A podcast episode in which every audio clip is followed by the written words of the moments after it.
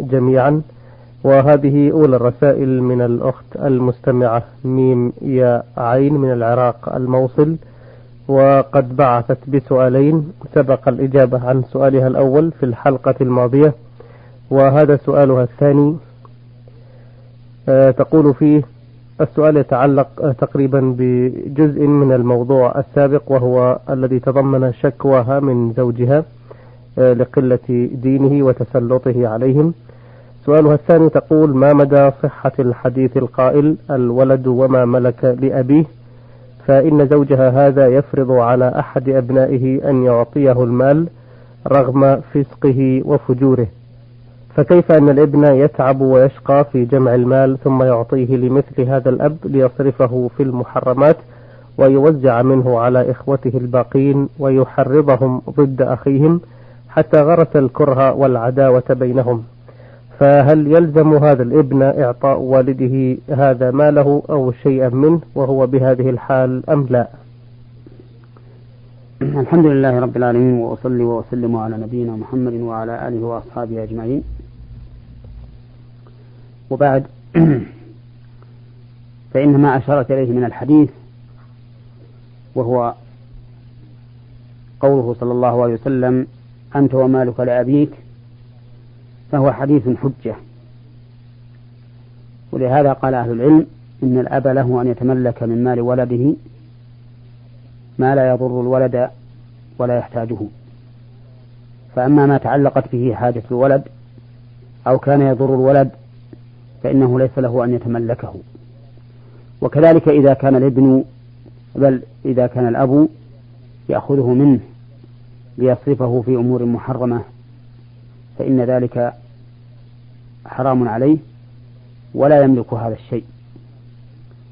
لأنه يعني الأب لا يملك أن يصرف ماله الخاص به في معاصي الله فكيف بمال ابنه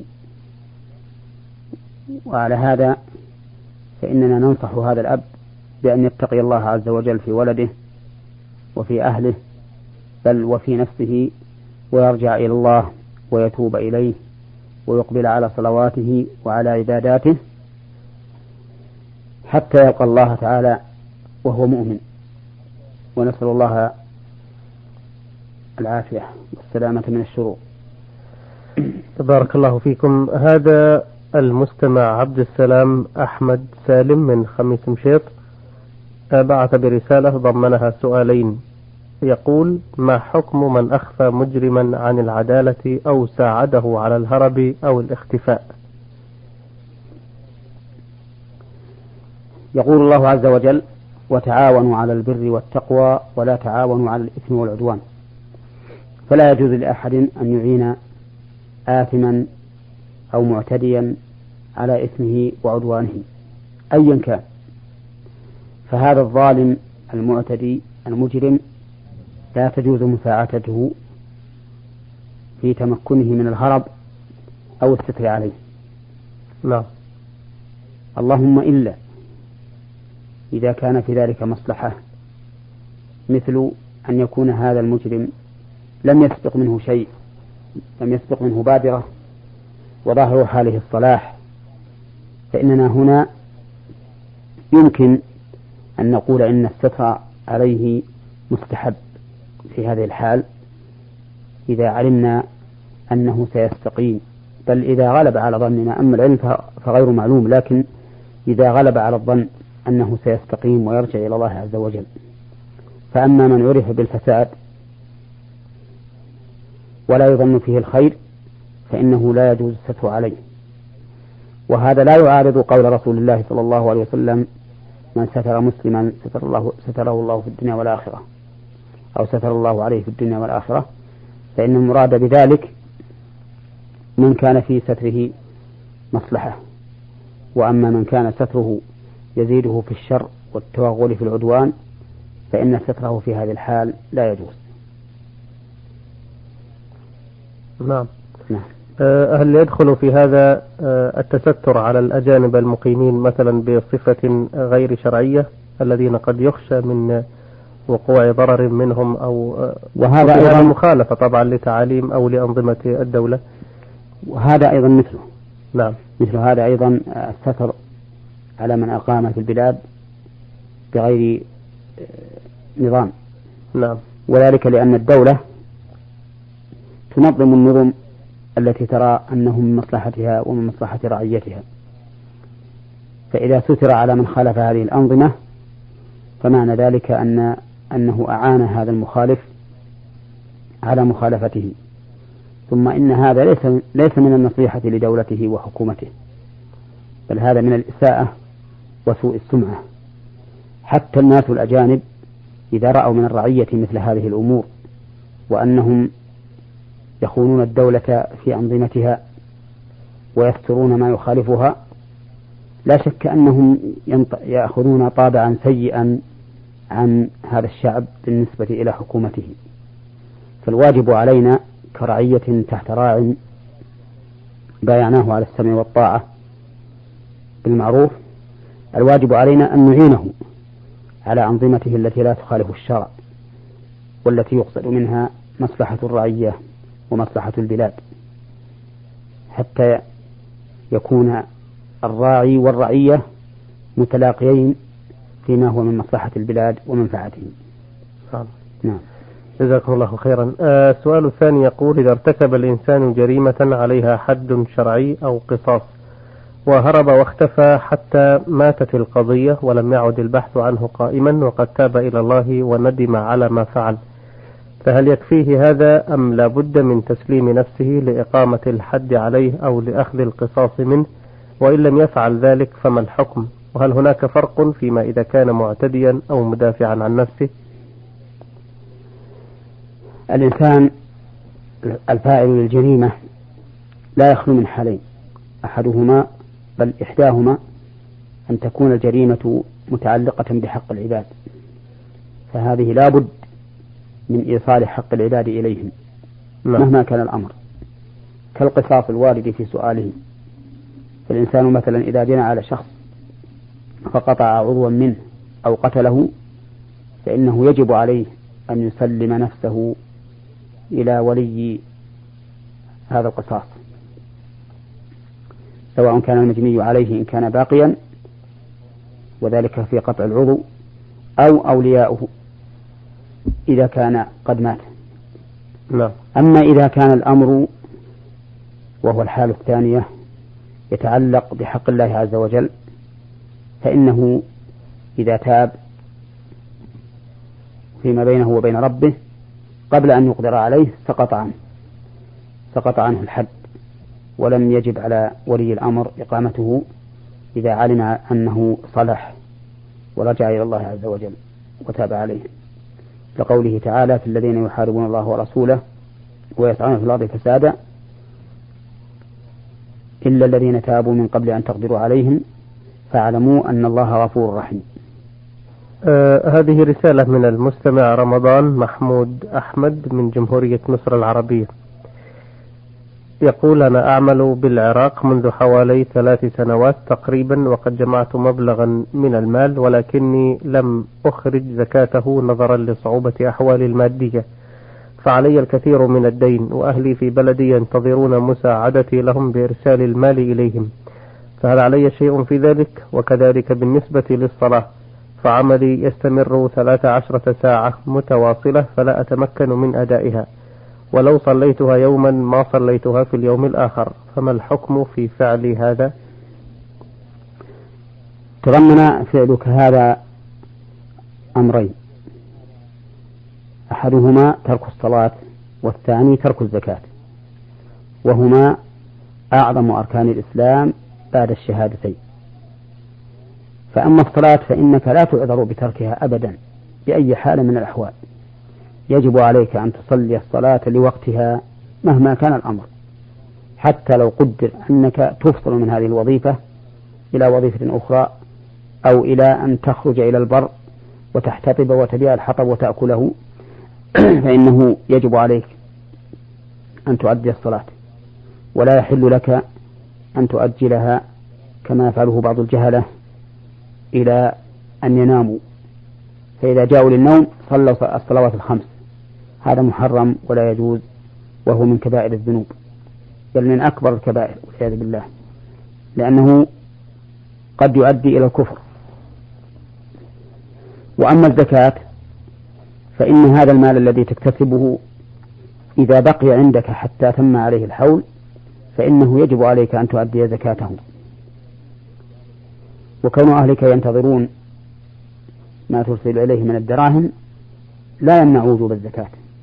والزكاة ليست شيئا صعبا وليست جزءا كبيرا من المال ما هي إلا واحد في الأربعين فقط يعني اثنين ونصف في المئة فهو أمر بسيط وأمر يسير. وقد أخبر النبي عليه الصلاة والسلام أن الصدقة لا تنقص المال. فهي أي الصدقة تزيده بركة ونموا ويفتح الله للإنسان من أبواب الخير ما لا يخطر على باله إذا أدى ما أوجب الله عليه في ماله. فعليك أن تزكي كل مال تم عليه الحول عندك.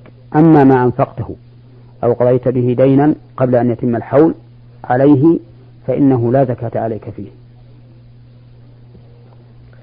آه، السؤال الثاني يقول آه، سافرت في إحدى المرات إلى إحدى البلاد واقترضت مبلغا من المال من أحد الأشخاص ولكن فقدت ذلك المال وقد أخبرته بذلك فلم يصدق ولم يقتنع وأصر على أن أعطيه نقوده في وقت ضيق حدده هو. فما العمل؟ وهل يلزمني دفع ماله حتى لو كان سرق مني؟ هو يقول إنه استقرضه منه. نعم. إذا استقرضت إذا استقرضت مالا من شخص فإن هذا المال يكون دينا في ذمتك. ويكون المال الذي استقرضته ملكا لك. وعلى هذا فإذا سرق أو احترق أو سقط وضاع فإنه على نصيبك وليس على نصيب المقرض. المقرض ثبت حقه في ذمتك. دينا عليك. فعليك أن توفيه إياه. وعلى هذا فالذي يطالبك بما أقرضته يجب عليك أن تؤديه إليه لأنه كما قلت إذا كان قد أقرضك فأنت تملك المال المقرض ويبقى عوضه دينا في ذمتك توفيه لصاحبه. وكونه عينه بمدة معينة هو على ما اتفقتم عليه. نعم. إذا كان قد أقرضك إلى شهر أو إلى سنة أو إلى أكثر أو أقل فإنه يكون على ما اتفقتم عليه ويتأجل بحسب التأجيل الذي أو بحسب الأجل الذي اتفقتم عليه. هذا هو الصحيح في هذه المسألة أن القرض يجوز تأجيله ولا يجوز للمقرض إذا أجله أن يطالب به قبل تمام الأجل.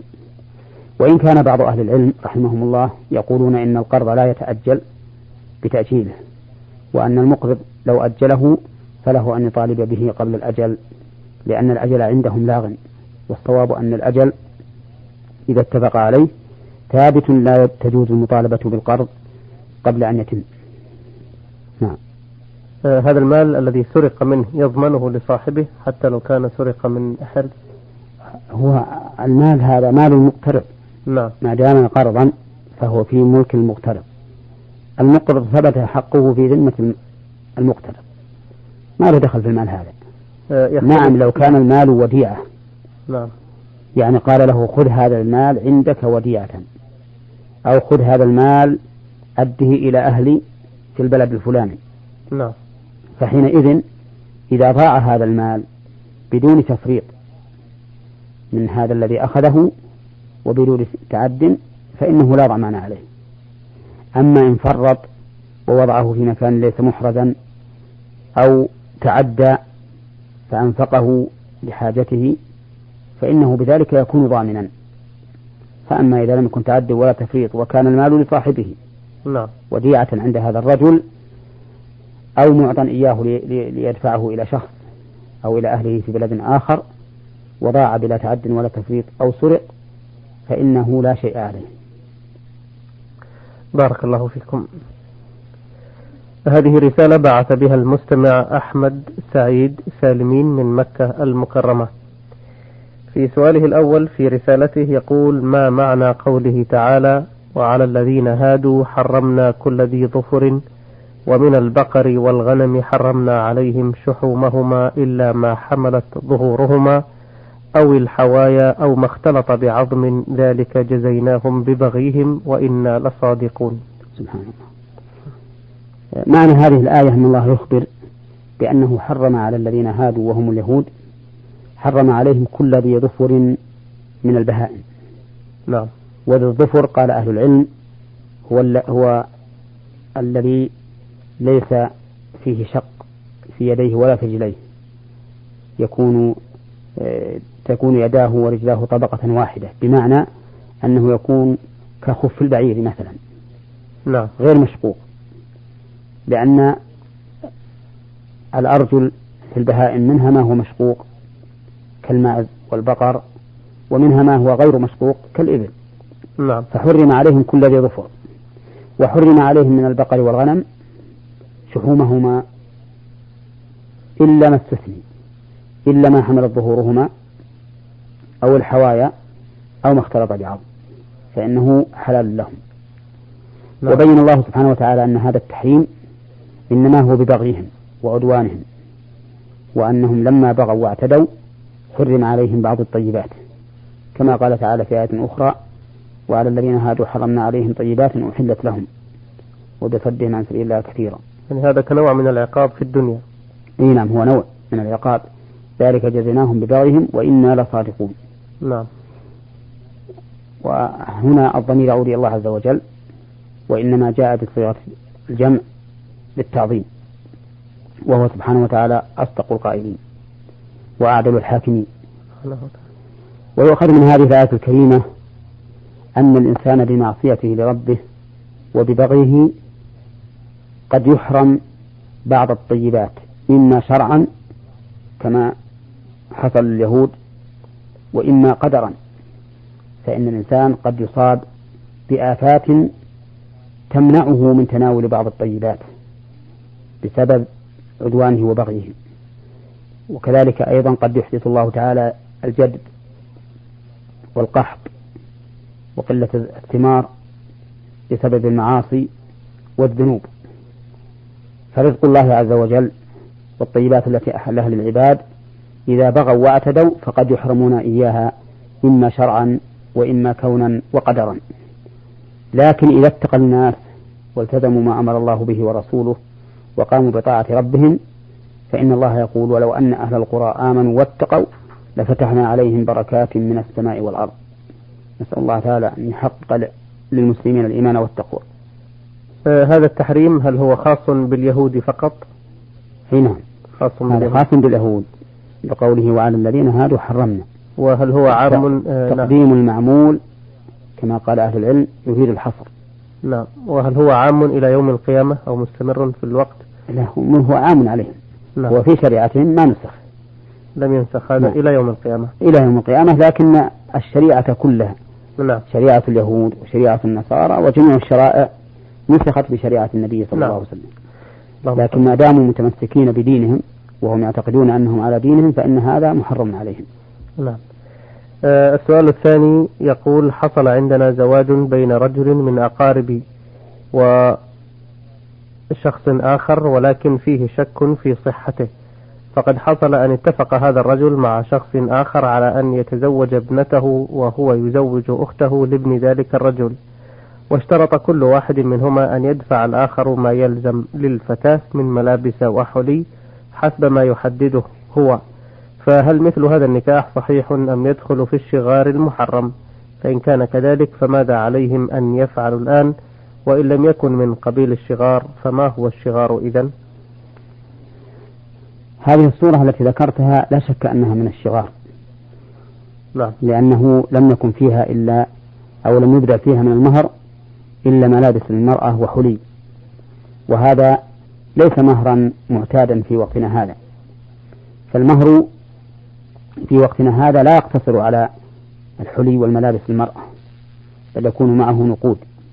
وعلى هذا فقد زوج كل منهما الآخر بمهر أقل من مهر المثل. وهذا شغار بلا شك. وذلك لأنه أصبح المهر أصبح المهر من شيئين من المال ومن الأبضاع فكأن كل واحدة صار مهرها هذا المال الذي بذل لها وبضع الأخرى وهذا محرم ولا يجوز. ولهذا قال الله عز وجل في القرآن وأحل لكم ما وراء ذلكم أن تبتغوا بأموالكم. فجعل الله سبحانه وتعالى المهر مالا فقط أن تبتغوا بأموالكم. وهذان الرجلان كان المهر بينهما مالا وبضعا وعلى هذا فهو حرام. ويكون داخلا في الشغار. أما لو بذل كل منهما للمرأة مهر مثلها وكان كل منهما كفءا لمن تزوج بها ورضت كل منهما به فهذا أحله بعض أهل العلم. وقال إنه لا يدخل في الشغار وذهب بعض أهل العلم إلى أنه من الشغار ولا ريب أن المنع منه أولى لأن الناس في زمننا هذا قلت أمانتهم وصار الواحد منهم لا يهمه مصلحة موليته وإنما يهمه مصلحة نفسه. فالذي ينبغي أن يمنع هذا مطلقا سدا للذريعة ودفعا للفساد. نعم. جزاكم الله خيرا. آه هذا المستمع ناصر سلمان إبراهيم من جمهورية السودان الديمقراطية. يقول هل يجوز أخذ دية المقتول والعمل بها في عمل يكون وقفا له كبناء مسجد أو أي شيء يكون صدقة جارية له أو التصدق بها للفقراء والمساكين؟ دية المقتول تؤخذ وهي ملك لورثته يتصرفون فيها كما يشاءون. ولا يجوز أن تصرف في مصالح خيرية إذا كان الورثة غير مرشدين بأن كانوا صغارا أو سفهاء أو مجانين.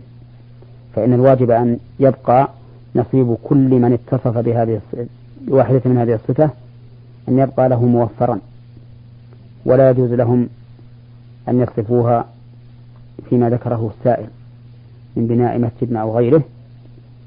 أما إذا كان الورثة كلهم مرشدين ورأوا أن يصرفوها إلى جهة خير تكون للمقتول فإن هذا لا بأس به. جزاكم الله خيرا وأحسن إليكم. أيها الإخوة الأعزاء عرضنا رسائلكم في لقائنا اليوم على الشيخ محمد بن صالح العثيمين المدرس بكلية الشريعة بجامعة الإمام محمد بن سعود الإسلامية في القصيم وإمام وخطيب المسجد الجامع الكبير بعنيزة. وقد استعرضنا رسائل الإخوة آه،